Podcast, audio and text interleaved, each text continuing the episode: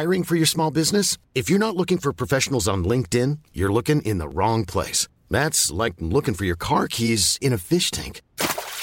LinkedIn helps you hire professionals you can't find anywhere else, even those who aren't actively searching for a new job but might be open to the perfect role. In a given month, over 70% of LinkedIn users don't even visit other leading job sites. So start looking in the right place. With LinkedIn, you can hire professionals like a professional. Post your free job on linkedin.com/people today. Ryan Reynolds here from Mint Mobile.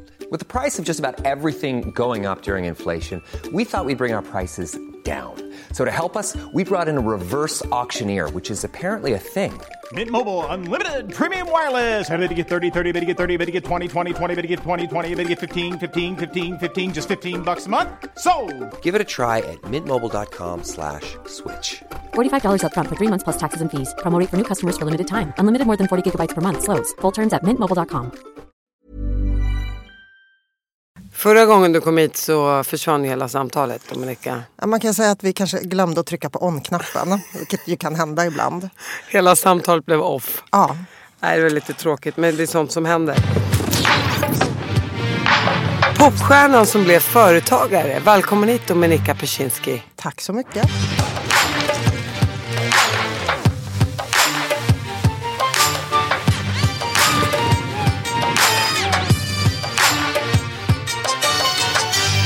Uttalar jag ditt efternamn rätt? Ja, du uttalar det rätt faktiskt. Men jag kommer ju inte heta det så jättelänge till. Så att du kanske har övat i onödan. Jag ska ju byta efternamn snart.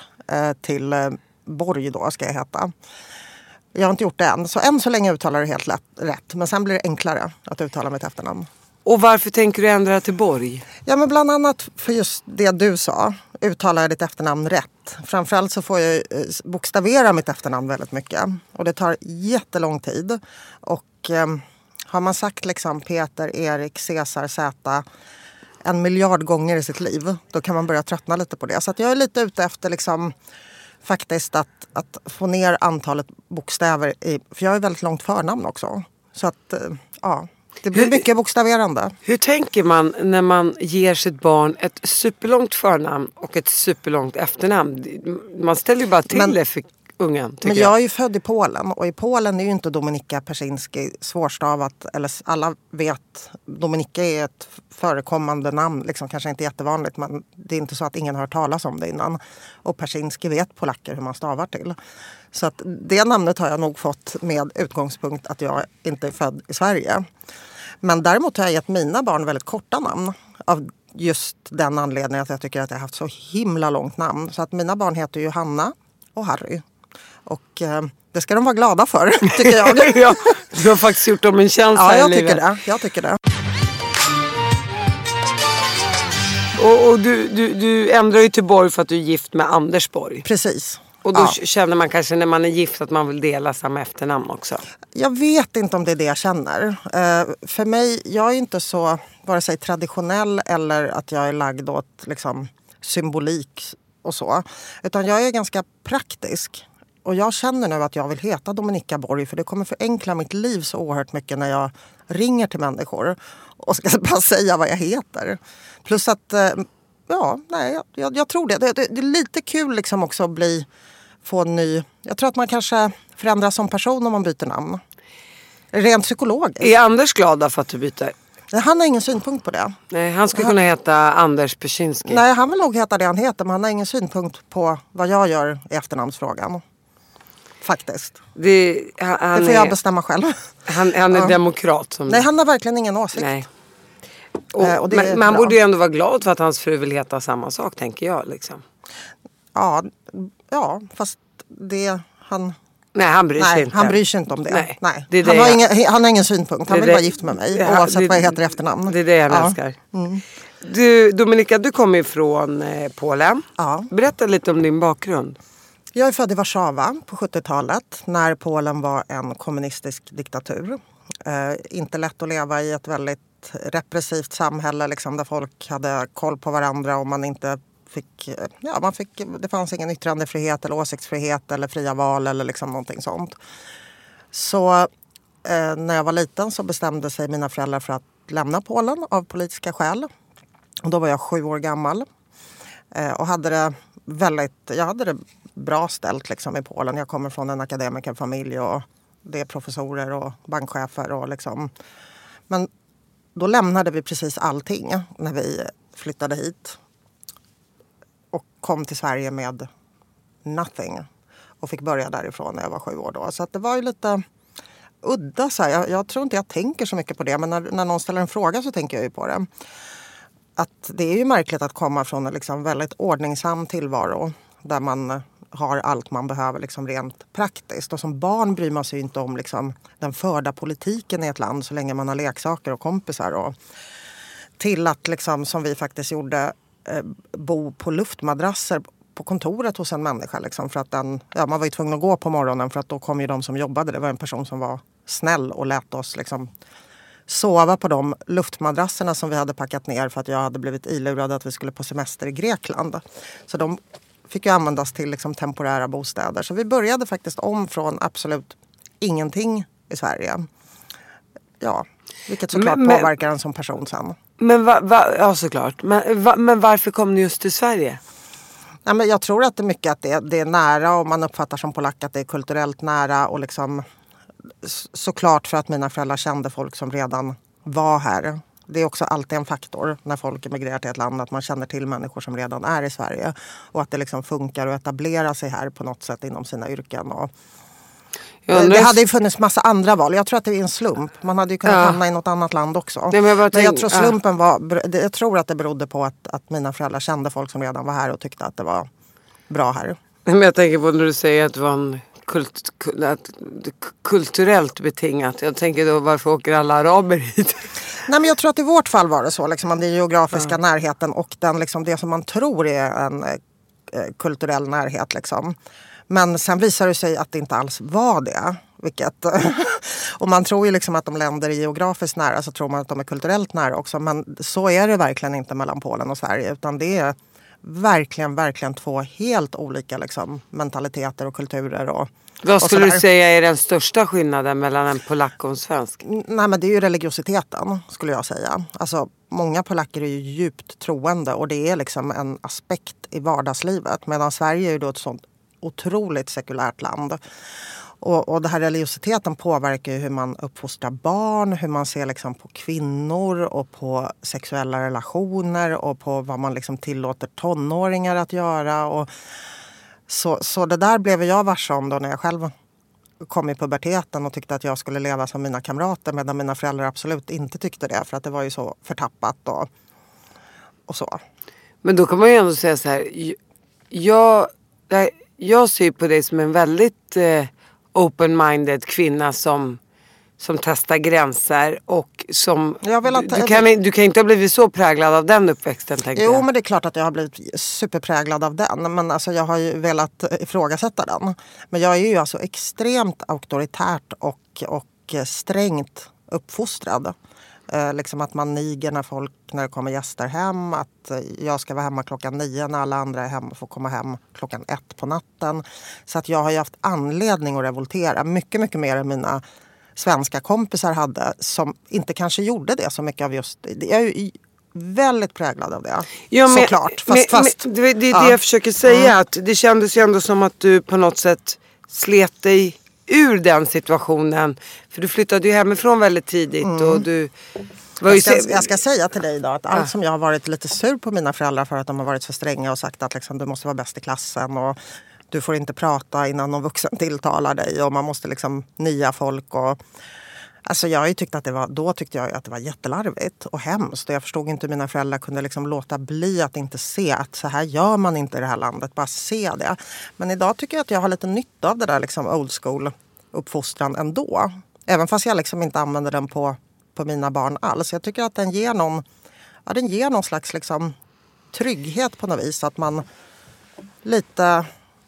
Ja, man vet lite vad som förväntas. Jo, men det är ju lite, det är ju en uppfostran. Och det är klart det är trevligt att vara trevlig mot äldre och flytta sig, resa sig på bussen när en äldre ska sätta sig ner. Så det tycker jag är ju fantastiskt av dina föräldrar som har gett dig det. Men jag tänker just, nu pratar om den här religiösa. Mina föräldrar har dock inte varit religiösa. Nej, absolut inte. Utan det är samhället i sig som... Okej, liksom, jag förstår. För jag mina föräldrar är ateister båda två. Liksom. Okej, för jag tänkte att du har ändå varit så här frisläppt med kläder och du har liksom haft pojkvänner och du har ju kört ditt race i livet, så tänker jag. Ja, fast jag tror liksom när jag pratar om liksom sån här sträng uppfostran så har det handlat mer om att liksom gå i skolan och vara lite vett och etikett väl liksom. Och liksom, och inte gå ut på kvällarna och liksom sätta skolan först och idrotter och liksom. Och gjorde du det då? Ja, tills jag inte gjorde det längre, så att säga. Tills du var 12 och revolterade? Nej, jag revolterade rätt sent. Alltså, jag började revoltera när jag var 16. Ja, så jag väntade ganska länge till och med. Det beror på hur man ser det. 16 kan ju vara tidigt i vissa ögon. Ja, mina föräldrar tyckte att det var fruktansvärt. Alltså från att ha varit sån här jätteduktig flicka, verkligen liksom, som gjorde precis samma... Vad hände? Nej, men det var väl hormoner, antar jag. Det var väl puberteten som... Du bara flippade liksom? Jag totalflippade. Och mina föräldrar trodde ju att de hade liksom fått satans dotter. Hade de det då? Så här i efterhand så var det ju inte... Det var ju mest bus liksom. Men de var nog väldigt oroliga. Men jag har ju verkligen varit så här skötsam på riktigt. Det är klart att jag har varit busig och jobbig och störig och haft tusen... mina föräldrar har haft tusen anledningar och var förbannade på mig. Men just det där med att man var alltid så här tillknäppt nästan. Kläderna, man hade inte så mycket korta kläder på sig. Och smink man hade och inte så mycket pojkvänner. Man var hemma liksom, i tid. Och, men ändå tyckte liksom, speciellt min pappa, att så fort... Och jag banade ju vägen för mina yngre systrar såklart. Jag var ju den som fick ta den mesta skiten i och med att jag var äldst. Nej, men du ska inte gå på disco, du ska inte det och hit och vi araber, vi muslimer och hej och hå. Och allt är haram och halal, och haram är ju förbjudet och halal är tillåtet. Ja. Och det var ju liksom av tio haram eller halal så var det 9 som var haram. Fläsk? Ja, men det ska kanske. Bra svar. Den ska jag börja med. Ja. För mig då, jag kan inte ens se att jag är revolterat. Men i deras värld så revolterade jag. Så det kan ju vara så att du knappt... Men sen är det också som du säger. Nej, men jag gjorde verkligen det. För att jag kände ju också att jag inte ville vara i Sverige. Alltså jag ville vara fysiskt avlägsen från mina föräldrar. Så att jag började sticka utomlands typ i kvarten liksom. En gång så liftade... Men hur hade du råd? Nej, men jag liftade. Hur vågade du? Nej, men precis. Det är ju liksom, det är där gränsutmanandet kommer in liksom, att... Det var ju kul att våga. Sådär. Jo, men tänkte du aldrig på risken av faran? Uppenbarligen inte, för då hade jag ju inte gjort det. Nej. Alltså idag hade jag inte gjort det. För idag är jag ju mer riskbenägen. Eller riskmedveten.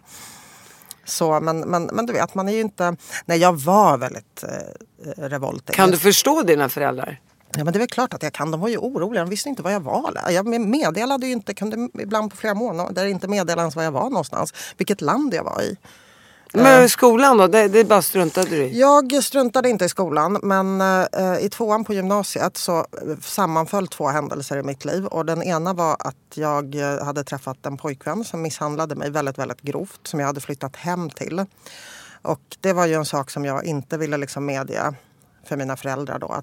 Att jag hade misslyckats med, så att säga. Med det här hopflyttandet i väldigt tidig ålder. Och sen fick jag också kontrakt med en modellagentur under den här tiden. Så att jag passade faktiskt på att lämna den här killen lite i smyg sådär. För att liksom för att inte stryka med. Och så åkte jag utomlands och modellade i drygt ett år. Men det visste mina föräldrar.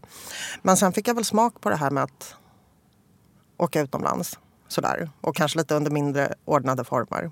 Men alltså tonåren är ju tonåren, det är ju över. Åkte du själv? Nej.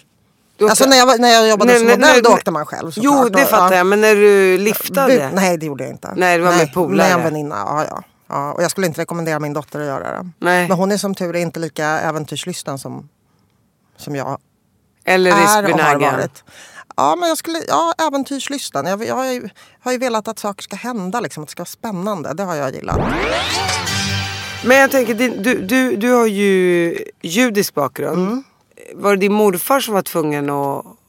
som råkade illa ut i Polen? Ja, min mormor och morfar, de flydde från Polen 39, alltså verkligen då var min mamma 2 år. Och sen så genom Vitryssland och Ukraina och sådär under ett par års tid, och hamnade sen i Sovjet, det som är Ryssland idag liksom. Och där är min mamma uppvuxen, fast egentligen är hon inte uppvuxen där utan i Tadzjikistan, som var en Sovjetrepublik då, som... Ja, det ligger ganska långt bort. I deras huvudstad Dushanbe. Så det är också en helt annan liksom, värld och värderingar som hon har fått med sig därifrån. Prata om bokstaveringen sen. Ja, Tadzjikistan behöver man inte kunna stava på, tänker jag. Det får man googla fram. Ja. Men ja, hon fick en hård uppfostran eller uppväxt. Ja, jag tror att det var delvis hård. Men jag tror kanske inte just i Tadzjikistan, så tror jag att det var ganska befriat från både krigshärjningar och svält faktiskt. I och med att det är ett bra klimat och långt borta från allting liksom. Så att jag tror att när de hamnade, om de skulle bort från kriget, så hamnade de på rätt ställe så att säga. Så att jag tror att hon nog ser sin uppväxt där som positiv. Kom de tillbaka till Polen sen? Ja, hon kom sen tillbaka till Polen, för att efter att farbror Stalin hade dött några år efter det, så fick ju sådana som kom från Polen, de fick ju repatriera till Polen liksom. Och då gjorde de faktiskt det, mina morföräldrar och min mamma. Så då flyttade de tillbaka till Warszawa. Och de var ju så oinformerade om vad som hade hänt. Alltså, så de visste ju att det hade varit någon form av förintelse. Det pratade man ju inte Sovjetunionen om. För där ville man ju mera prata om Röda arméns uppoffringar och det ryska folkets lidanden och sådär. Så att de hade någon vag aning om... Alltså informationsflödet fungerade inte liksom innanför. Men varför flydde just de? Av ren rädsla? Det var ju jättemånga som gjorde det. Alltså, så de hade hört att någonting är på gång? Ja, nej, men tyskarna hade ju gått in i Polen redan då, när de flydde. Det var ju efter. Så att det var ju väldigt liksom dramatiskt och sådär. Det var ju många judar som försökte fly liksom. Och många flydde ju österut. Liksom. Så min mamma har ju berättat att där i Dushanbe, där hon växte upp, där fanns det en hel del polska judar som också hade hittat dit liksom. Men det var ju verkligen nära ögat för dem, liksom. Och vilket år kom de tillbaka? Ja, men det var på 60-talet. Oj, så de stannade så länge i men hon har ju, Sovjet? Ja, precis. Så hon har ju gått universitetet där och liksom... Och sen efter har de... Och varför flyttade de tillbaka om de hade ordnade förhållanden? Nej, men jag tror att de tyckte att de upplevde Polen. De tyckte att Polen verkade då mycket mer modernt, mycket mer västligt, liksom. Mina morföräldrar kom ju därifrån. De... Kanske längtade tillbaka till Warszawa liksom. Min mamma hade ju inga minnen av det, eftersom hon var 2 år när de hade lämnat Warszawa. Men jag tror att de upplevde det som mer progressivt liksom, och mer modernt. Och... Men varför valde din mamma och pappa då att lämna Polen? Nej, men jag tror inte att någon vill leva under ett politiskt förtryck. Jag tror liksom att frågar en människa så här, tycker du att det är okej att bo i en diktatur? Så skulle de flesta svara nej på den frågan. Och det... Alltså det har inte materiella orsaker, utan det är liksom, vill man leva i ett fritt samhälle eller inte liksom. Och det var inte ett fritt samhälle. Folk skvallrade på varandra, folk åkte in för att de hade fel politiska åsikter och satt i fängelse. Det här var ju förbi tiden när man avrättade människor för att de hade fel åsikter. Men fängelsestraff var ju väldigt ofta förekommande bland oliktänkande och sådär. Så, nej, men jag tror det var inte ett sunt... Nej, men vad ska jag säga? Liksom? Ja, jag tycker det är helt självklart. Alltså, varför man flyttar från en diktatur. Det är... Men jag tänker, vad hade Polen för förhållningssätt till judar på 60-70-talet? Det var ju jättedåligt. De hade ju snarare, 68 så hittade de på en arbetsmarknadsåtgärd där alla judar skulle få sparken från sina jobb på grund av, jag vet inte, någon rådande arbetslöshet eller någonting. Så då fick bland annat min morfar som var professor där på universitetet, och fick han sparken. Han begick ju självmord sen på grund av det. För att han förlorade hela sin yrkesidentitet och liksom... Nej, men det var dels så var det ju det att min mamma upplevde liksom Polen som djupt antisemitiskt. Jag vet inte hur det är idag. Men då var det polska samhället det. Man tänker att folk har blivit lite klokare kanske. Jag har ingen aning. Jag har liksom inte insikt på det sättet. Alltså jag följer ju polsk politik som du gör genom Dagens Nyheter. Jag läser ju lite polska tidningar också sådär, men det går rätt långsamt för mig. Men, så att, ja. alltså, det tar lång tid. Jo, men man tänker att det är helt sjukt med tanke på hela förintelsen 39-45.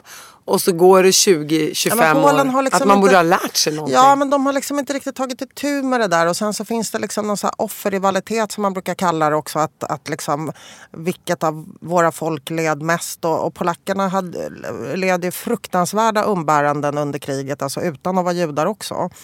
Och då kan man ju tycka så här, varför ska judarna få all uppmärksamhet liksom? När vi hade det precis lika jävligt. Sådär. Nej, men det är såna här saker som är svåra att förstå liksom, om man inte bor i landet. Ja, visst. Jag har ju intervjuat både Sara Sommarfelt, du är här nu, Katrin Sütemerska. Ni är alla polsk bakgrund. Polsk-judisk dessutom. Mm. Och alla är ju superduktiga. Och alla ni tre pratar ju om strikta föräldrar.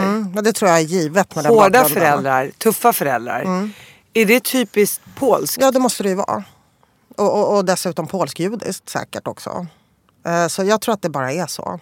Alltså, förut så tyckte jag att det var liksom bara mina föräldrar som larvade sig. Men sen efteråt har jag förstått att det var allas. Det var hela polska maffian. Ja, visst.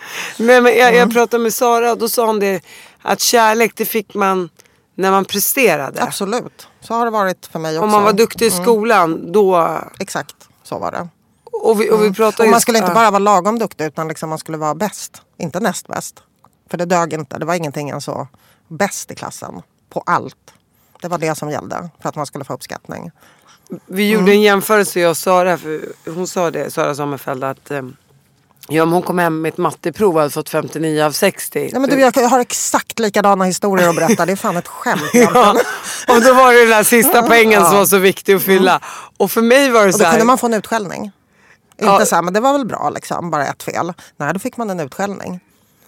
Uppsträckare fick man. Ja, men jag hade ju nästan hoppats att mina föräldrar var mer lagda åt det hållet. För läraren kunde sitta och säga, men Batina sitter och stör i klassen och lite jobbig och sådär. Och mamma bara, det är ingen fel på Batina, hon är så duktig.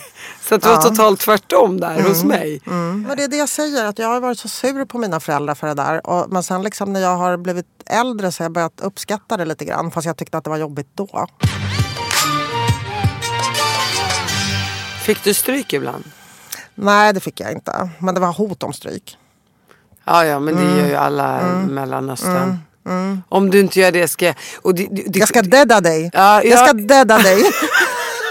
Bara liksom så här, tanken att säga till sina barn att man ska döda dem. Det är så jävla udda liksom. Ja, det är sjukt. Det är helt sjukt. Och även om man inte tar det på allvar. Och även om det kommer från en kvinna som är 1,51 lång. Alltså så är det ju ändå helt sjukt faktiskt. Det var ju den här sista poängen på matteprovet som kunde utlösa det med jag ska döda dig. Den är så sjuk. Ja, men det är helt sjukt. Tycker man idag. Jag hamnade ju i en svensk kontext direkt. Liksom. Så att jag hade ju inga då liksom, som jag kunde jämföra med. Liksom. Men fast jag gick i judiska skolan de första 6 åren så var det ju liksom folk som hade bott här i massa generationer och var liksom svenska judar. Så jag fattade ju inte riktigt att förrän liksom, du berättar ju saker för mig nu att du har haft andra du har intervjuat som har haft samma upplevelse. Det har jag ju inte fattat förrän jag blev vuxen och började snacka med folk om sånt. Att det var kanske inte så konstigt. Nej, och jag kan ju inte... I och med att jag var slappt uppfostrad just med skolbiten så kan jag ju tycka att det är bra att föräldrar har varit rätt hårda och tuffa. Fast jag pluggade ju inte ändå. Däremot så här, mina föräldrar är ju jättebesvikna. Alltså för i vår familj så liksom att inte plugga, det är ju... Jag ska döda dig direkt liksom.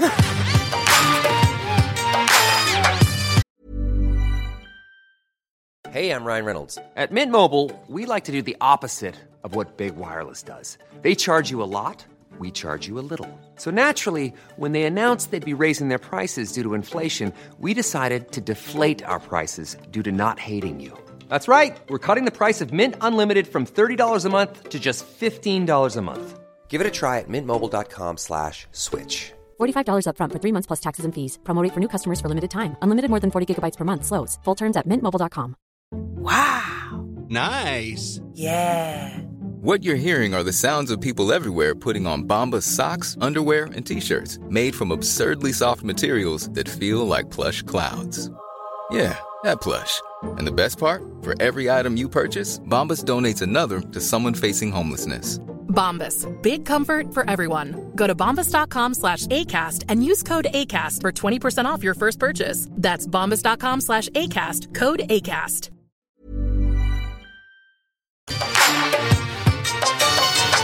Efter det här modellandet, du hänger med Camilla Thulin, du flyttar till en egen lägenhet. Alltså, har du hoppat av skolan vid det här laget? Ja, det har jag. Och vid 19-20-årsåldern så introduceras du för Army of Lovers. Ja, jag får faktiskt ett samtal. Jag har ju blivit... Berätta om det. Nej, men jag har ju träffat Alexander och så ett par gånger ute på modemässan faktiskt, när jag gått visningar för Camilla och sådär och några andra designers där. Så har Alexander varit där och då, sen efteråt har jag ju förstått att han har varit och kollat lite om den där tjejen är något att ha till det här bandet. Men sen så fick jag faktiskt ett samtal, då var jag 20 år, då fick jag ett samtal där från Alexander som frågade om jag ville bli popstjärna, och det ville jag ju. Det var ju ett väldigt enkelt val, det var inte ett av livets mer komplicerade val så att säga. Alltså, det var ju en ja eller nej fråga och då var det väldigt självklart då att säga ja. Och då kände du till Army of Lovers? Ja, de var ju jättestora. Det var ju Europas hetaste band. Det var ju liksom inte ett dåligt jobberbjudande. Det var ju ett stekhett jobberbjudande. Alltså de hade ju redan slagit igenom och var jättestora. Och varför tror de valde just dig av alla? Nej, men alltså jag tror att jag motsvarade vissa kriterier och jag tror liksom att det är självklart en look som de var ute efter, en slagfärdighet i repliken, alltså musikalitet var inte en det var inget krav överhuvudtaget liksom, men en visuell appeal och en slagfärdighet i repliken, en vilja liksom att vara popstjärnan sådär, liksom karisma. De hade ju testat om jag har någon närvaro. Star quality. Ja, absolut. Så det tror jag att de hade kommit överens om innan. Hur förändrades ditt liv där? Ja, men det var så konstigt så att du kan inte förstå hur jävla konstigt det var. Därför att jag bodde ju i en 17 kvadrat lägenhet i, vad fan om det var, Högdalen eller Bagis. Nu minns jag fan inte ens. Med alltså en så här 17 kvadrat, med Stockholms dusch, vet vad det är? När man sätter duschmunstycket på handfatskranen och så duschar man i en balja och sen så häller man ut det i tjottan. Alltså det fanns inget avlopp. Stockholms dusch kallas det liksom. Det är ett kul, jag vet inte. Och ett kokskåp. Och sen så liksom kom det en limousin och hämtade mig där på morgnarna när vi skulle resa och sådär. Men du vet, det var så knasigt. Och sen så var man borta. Surrealistiskt. Ja, det var helt surrealistiskt. Sen så var man liksom, bodde man på lyxhotell. Alltså, och det var ju, det var så då i musikbranschen att det var lyxigt. Det var limousiner, det var liksom de absolut bästa restaurangerna, de bästa hotellen. Det var ju lönsamt. Musikbranschen var ju lönsam då. På ett annat sätt. Och man blev verkligen behandlad som en superstjärna. Och sen så tillbaka till Högdalen. Tillbaka till verkligheten. Hej, hej. Ja, det var väldigt spännande. Tillbaka faktiskt till baljan där inne. Ja, precis. Men så, det var ju också så att man kunde ju ta förskott, såklart. Ja, hur mycket pengar tjänar du? Men det var ingen som sa det till mig. Så att jag tror att det är så 2 års fördröjning innan man får, om man inte ber om förskott då, innan man får, det är ganska lång fördröjning. Men sen, vad menar du med fördröjning? Alltså innan lönen? Alltså dina royalties. Det ska ju tröska igenom massa maskinerier. För text och musik och uppträdande. Precis. Och sen gjorde vi ju spelningar såklart och de pengarna kom in rätt snabbt. Men så att jag höll ju på där i 2 år och var liksom Bandhagen och limousin. Bandhagen. Ja, visst. Lyxhotell. Bandhagen. Tog du långa så här varma bad med så här bubbelbad på hotellrummen? Det var klart. Men hur mycket tjänade du under den tiden? Jag har aldrig gjort en översikt på det faktiskt. Men flera miljoner? Ja, men det är klart liksom när man har sålt så pass mycket så är det ju det. Så mellan 20 och 25 var du supermiljonär? Ja, men då började jag ju få pengar liksom, där någonstans. Kunde mamma vara stolt över det, att du hade tjänat mycket pengar? Ja, hon gillade ju bandet, men hon tyckte ju att det där var en liten hobbygrej. Och det kan man ju tycka, det var en väldigt framgångsrik hobby. Men tack vare faktiskt mina föräldrars förmaningar så har jag ju alltid haft en exitplan. Vilket jättemånga popstjärnor och även kanske idrottare. Idag tror jag folk är mer medvetna faktiskt. När jag var ung liksom, var folk inte medvetna om att så här, vad händer efter det här då? Men i och med att då mina föräldrars eviga tjatande om att det här kan du inte hålla på med för alltid och det här kommer ta slut då, så var jag väldigt medveten om det. Så att jag körde ju en parallellkarriär liksom, mot slutet där som företagare. Liksom. Jag startade ju Sveriges första dating-sajt, Love Search och sådär. Så att jag hade faktiskt en fot i det där nöjesbranschen liksom, som programledare och popstjärna. Och sen så hade jag faktiskt en fot i en annan värld. Så att jag förberedde liksom på... Jag kände så här, jag vill inte bli en gammal... tant som hänger sig kvar i nöjesbranschen. Okej, om du har en fantastisk sångröst, för då kan du ju försörja dig som sångerska. Liksom. Och det kan man jobba med ganska länge. Liksom, om man måste ha många ben att stå på helt enkelt. Men är man liksom en så här kändis som jag var, utan något konkret, liksom, inte skådespelerska, inte sångerska, liksom, utan en popstjärna, liksom, då vet man att det där tar ju slut. Även om du nu åkte i limo och du fick det här flashiga livet och blev popstjärna över en natt och tjänade massa miljoner, så känns det ändå som att du har fötterna på jorden och du står stadigt och du är ödmjuk i det. Och vad är det som har fått dig att vara så ödmjuk genom de här åren? Jag tror att jag hade tur, dels som då hade mina föräldrar som höll på, som jag sa. Och sen hade jag också turen att jobba ihop med Alexander Bard och Camilla Thulin, som då var med i början av den här resan som popstjärneresan. Och de har alltid liksom varit väldigt noga med att säga så här, det här är en roll, det här är ett jobb, det här är inte du, det här är inte du. Det här är liksom ett arbete. Sen går du hem och lever ditt vanliga liv. Imorgon är du tillbaka på jobbet igen. Och då är du den här personan som du föreställer, men det är inte du. Gå inte på det.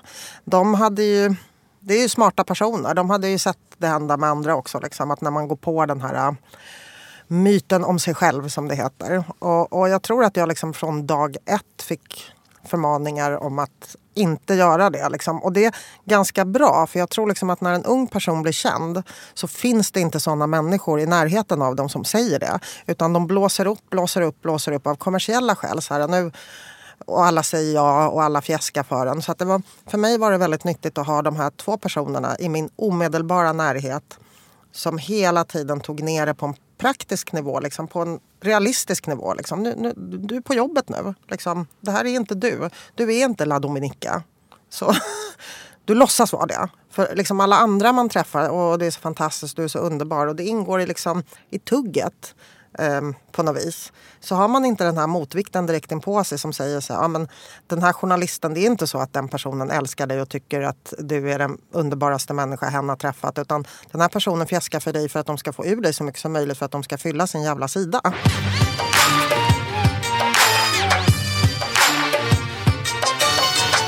Jag tycker inte om att vara själv. Det gör jag inte.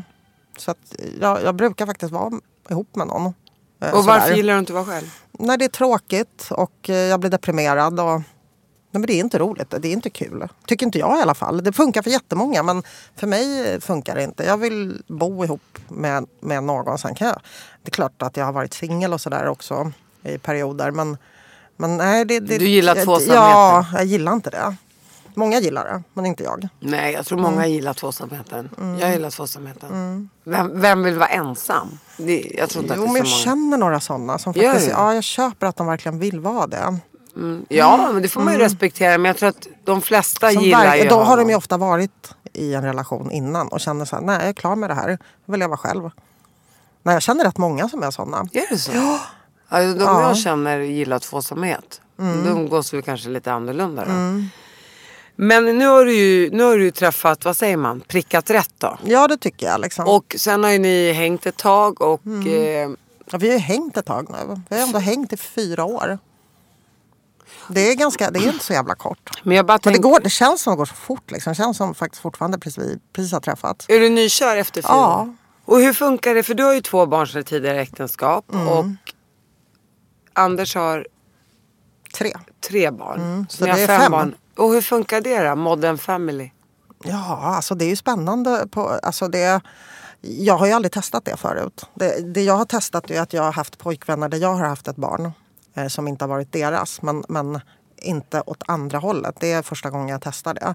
Nej, men man måste navigera det där. Det är ju något helt annat om man inte har gjort det förut. Liksom. Och det är så här, det här är ju unga människor. De ser ju mig som en vuxen person. Så att förhålla sig på något sätt där man liksom inte tar över en föräldraroll och samtidigt är någon slags vuxen och samtidigt inte heller överskrider sina befogenheter. Det är inte så jäkla lätt. Alltså det är ett pussel. Och sådär. Och sen ska man ju på något sätt, de här barnen ska ju funka med varandra. Hur mycket ska man lägga sig i den relationen eller inte lägga sig i den? Och det är väldigt, väldigt intressant. Jag tror jag ska skriva en bok om det faktiskt. Om hur man arbetar i en bonusfamilj. Har du sett Bonusfamiljen på tv? Ja. Kan du känna igen det? Nej. Jag kan faktiskt inte. Men det är små barn också. Anders är ju lite äldre. Nej, men jag kan inte det. Jag tycker inte den talar till mig på det sättet. Nej. Nu har ju du en yngre son, men du har ju ändå träffat en man med lite äldre barn. Mm, men det är ju ändå det är ju inte hans barn. Alltså, ja, det är det. Och i alla fall två av dem är ju fortfarande hemmaboende och den tredje har ju precis flyttat. Ja, jag förstår. Det är ju tonårsbarn helt enkelt. Ja, precis. Så att nej, och det är semestrar och det är liksom. Sen är det ju det här problem som jag har redan bara av mina egna barn. Att vi har ju ett litet barn som inte alls vill göra samma saker som de andra. Så där har det ju bara en åldersskillnad att man ska hitta på någonting som alla fem vill göra. Och då är det ju min 7-åring som sticker ut och vill kolla på barnfilm och han vill göra barngrejer, det vill inte de andra. Så att bara det i sig, men det problemet hade jag ju bara mellan mina två barn. Eftersom det är så pass stor åldersskillnad på dem. Att få ihop och få dem att vilja göra samma pryl samtidigt. Liksom. Det räcker med att någon är pojke och någon är flicka så vill de göra två helt olika saker. Ja, det kanske också är så ändå. Jag tror att det enda som funkar som man kan locka alla med, det är sol och bad. Jag har ju någonstans att bada. Ja, det gillar alla gillar ju värme och en pool. Och sol och bad. Där kan man liksom enas om att alla. Men du alla, jag kan säga så här, jag har ju två söner. En är 14 och en är 11 om en vecka. Och de bråkar ju hela tiden. Om vad då? Nej, men det är allt. Om spel. Han gick in på mitt rum. Han snodde min klubba. Han är dum i huvudet. Här kommer ett knytnävslag. Nu stampade jag sönder hans dator. Så den gick sönder med alla hans läxor i och allt vad det nu är. Och jag blev galen. Ja, men det var för att han puttade in mig i väggen. Så att jag menar, jag tror. Vilken ålder de än är i, eller hur stor åldersskillnad den är, så har man, det är alltid är det någonting. Och det här är ändå mina barn jag pratar om liksom. Ja, precis. Mina jobbiga ungar. Ja, och sen är det liksom dottern som kommer med sina grejer och så hamnar hon i tjafs med de äldre bröderna. Så att det alltid är det någonting. Ja, det kanske inte är så jävla mycket mer bara för att det är en bonusfamilj. Alltså man kanske har vet vad skillnaden är. Liksom. Vet vad skillnaden är? För jag är ju själv bonusbarn. Så är det någon som har suttit i den här situationen så är det jag. Ja, eller situationen, jag skulle säga. I den familjekonstellationen. Ja. Och jag tror att det är precis som du säger. Att så här, jag är inte deras mamma. Jag kan inte säga vad som helst. Man vill inte ha den där typen av konflikter. Konflikter med dina barn kan du ju ta. Och du kan ju säga vad som helst. Och du vet att du ändå får tillbaka mamma är mamma. Medan de har ju sin mamma. Och man ska inte ta över den mammarollen. Nej. Och de kommer ju alltid älska sin mamma. För det är deras mamma. För blod är tjockare än vatten. Samtidigt vill man ju ha en bra relation. Och man älskar dem och vill ju ändå liksom bli gillad tillbaka. Men man har ju inte samma befogenheter. Nej, precis. Och det får man ju bara acceptera. Så är det. Och jag tror liksom bara om man gillar läget och fattar liksom var man har sin. Men hur gamla är dina bonusbarn då? De är ju stora idag. Men när jag träffade Aje var de tre yngsta 10, 12 och 14. Och jag tror bara att om man vet vad man har för plats och accepterar den och gillar läget som det heter, så kan man bygga en bra relation på det. Det tror jag också. Så vi är ju polare. Och också så här, Man slipper ju också mycket problem och tjafs med det också. För att de absolut, har ju sina föräldrar. Absolut, därför att det får ju föräldrarna ta. Så man kan ta det bästa. Ja, vissa grejer slipper man ju helt enkelt. Ja, det är också väldigt skönt. Och de är ju stora och jättesköna och mina barn älskar dem och de älskar sina småsyskon. Så att egentligen, jag tycker bara det är så här, skönt med en stor familj. Jag tycker också man har många runt omkring sig. Jag tycker inte heller att det är problematiskt, om jag ska vara ärlig. Många vill ju på något sätt få det att framstå som en utmaning. Och liksom, jag tycker inte att det är särskilt problematiskt, om jag ska vara ärlig. Vad gör du idag? Berätta. Jag driver idag en PR-byrå som heter Mafioso, som jag har drivit, 16 år har jag haft den. Och det är en PR-byrå som jobbar med konsumentprodukter, alltså business to consumer. Och vi marknadsför olika typer av liksom tjänster och produkter som riktar sig till slutkonsument. Och det är allt från resor till fillers till försäkringar. Med det gemensamt då att det finns en slutköpare liksom, som man då jobbar emot. Och det handlar ju om att dels stärka varumärken och dels öka försäljning hos uppdragsgivarna. Och sen så har jag en ny tjänst som jag har startat för att jag vill gärna vara med i det här startup-träsket. Det är ju rätt roligt. Som heter Treatia, som är en bokningstjänst för skönhetsbehandlingar. Fast inte att man bokar på salong då, utan att man får hem den som behandlar. Så det är som en plattform som Airbnb ungefär. Där folk hyr ut, sina bostäder och man hittar någonting som passar. Men här bokar du en skönhetsbehandling. Kanske att du vill göra naglarna, men att du har 3 barn. Och du inte kan gå på salong, då kan den personen som gör naglarna komma till dig. Jo, och Treatia är då som en Uber-tjänst där olika behandlare kan ansluta sig. Oavsett vad de gör, om det är massage, om det är fillerbehandlingar, om det är bryn och fransar. Och sen så matchas de ihop med kunder som vill få de här behandlingarna utförda i sitt hem eller på sin arbetsplats. Och det tror jag är en väldigt stor trend. Och så liksom, du vet att fillerkonsumtionen har gått förbi alkoholkonsumtionen bland unga i omsättning. Du skämtar? Nej, så det här med liksom egenvård och skönhetsvård, det är ju liksom, det är en enorm industri, det är en enorm business. Och så kan man ju tänka så här, bara för att jag vill jobba med att göra någons naglar, ska jag behöva göra en jätteinvestering och skaffa en salong då? Det är ju skitdyrt liksom. Då kan det vara bättre att vara på liksom en bokningsplattform där man går hem till folk istället. Och liksom... Hur vet jag att den här tjejen är bra på att fixa naglarna då? Ja, men det är ju allting ett ratingsystem och bilder och liksom. Det är ju som, säg att det motsvarar precis som du hyr ett hus på Airbnb. Hur vet du det? Jo, du ser det på tidigare omdömen, du ser det på bilder och så vidare. Och jag tror liksom, får du ett dåligt omdöme då får du ju inga fler jobb. Så folk är ju väldigt noga med att det ska vara bra, det jobbet de utför. Och hur kommer du på det här? Du är ju entreprenör och har varit det. Jag kan säga att jag kom på det, för jag har ju en kille som är 7 år. Berätta en hemlis för mig, Dominika, snälla. Ja, men det här är en liten hemlis då. Okay. Fast det är ingen hemlis. Jag var hos frissan med min son som var 5 år. Och han har ju myror i brallan. Och sen så sprang han runt där och hade hinderbana eller någonting sånt som man brukar ha. Och vips så är glasbordet sönder. Och då kände jag så jag kan aldrig gå på salong med honom innan han överhuvudtaget. Jag ska aldrig ta med honom mer på någonting när mamma, nej men du vet, man går och fixar naglarna och... Vad säger du? Jag ska döda dig. Nej, jag har inte sagt det. Jag är så försvenskad så jag säger inte det. Jag säger oj lilla vän och förlåt och ska jag ersätta glasbordet och oj det var inte meningen. Nej, jag säger inte det. Men då tänkte jag så här, det är väl bättre att han i så fall slår sönder ett glasbord hemma hos mig. Och sen dess så har jag startat den här tjänsten Treatia. Och sen dess har jag faktiskt inte gjort någonting på salong. Utan då beställer jag hem behandlare. Som är vem som helst som är behandlare ansluter sig. Och det är ju gratis att göra det. Och sen tar vi en förmedlingsavgift på 10% på varje genomförd behandling. Så behandlare anslut er. Så som jag vill upp en frisör, manikyr och filler samtidigt så kommer 3 personer och fixar. Du kan inte boka samtidigt för då funkar inte ditt bokningsschema utan du får ta liksom en grej i taget så att säga rent tekniskt så är det ju så att då först får du ta en behandling, sen får du ta en till behandling och sen får du ta en till. Så du kan inte rent tekniskt boka hem alla 3 exakt samtidigt. Ja, men jag kan boka en 4-5 kör, en manikyr 5-6 och exakt, så vidare. Exakt. exakt.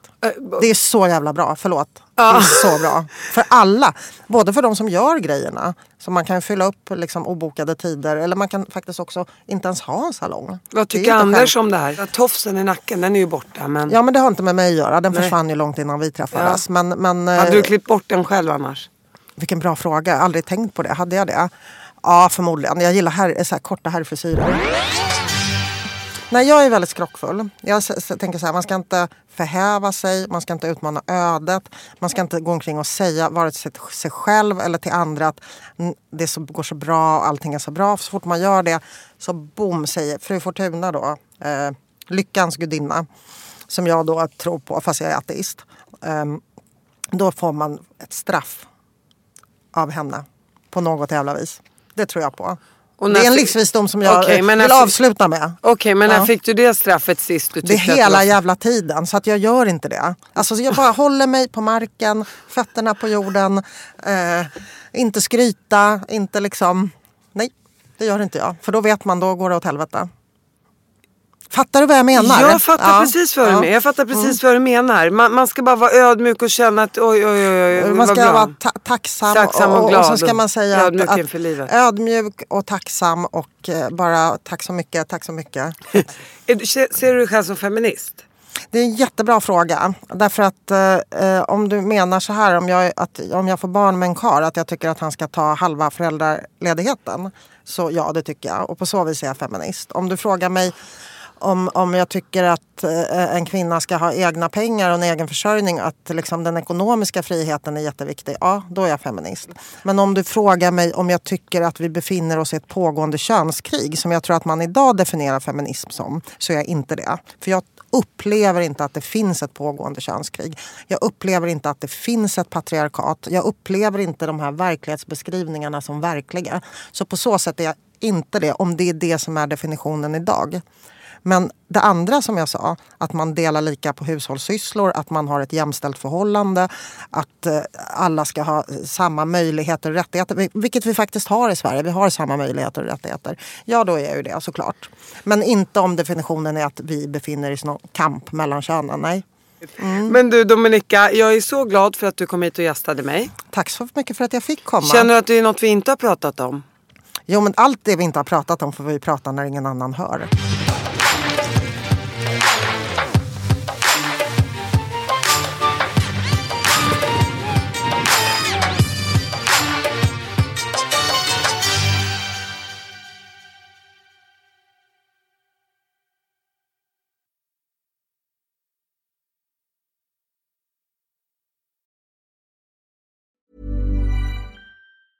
Mom deserves the best, and there's no better place to shop for Mother's Day than Whole Foods Market. They're your destination for unbeatable savings, from premium gifts to show-stopping flowers and irresistible desserts. Start by saving 33% with Prime on all body care and candles. Then get a 15-stem bunch of tulips for just $9.99 each with Prime. Round out Mom's menu with festive rosé, irresistible berry chantilly cake, and more special treats. Come celebrate Mother's Day at Whole Foods Market. Even when we're on a budget, we still deserve nice things. Quince is a place to scoop up stunning high-end goods for 50 to 80% less than similar brands. They have buttery soft cashmere sweaters starting at $50, luxurious Italian leather bags, and so much more. Plus, Quince only works with factories that use safe, ethical, and responsible manufacturing. Get the high-end goods you'll love without the high price tag with Quince. Go to quince.com/style for free shipping and 365-day returns.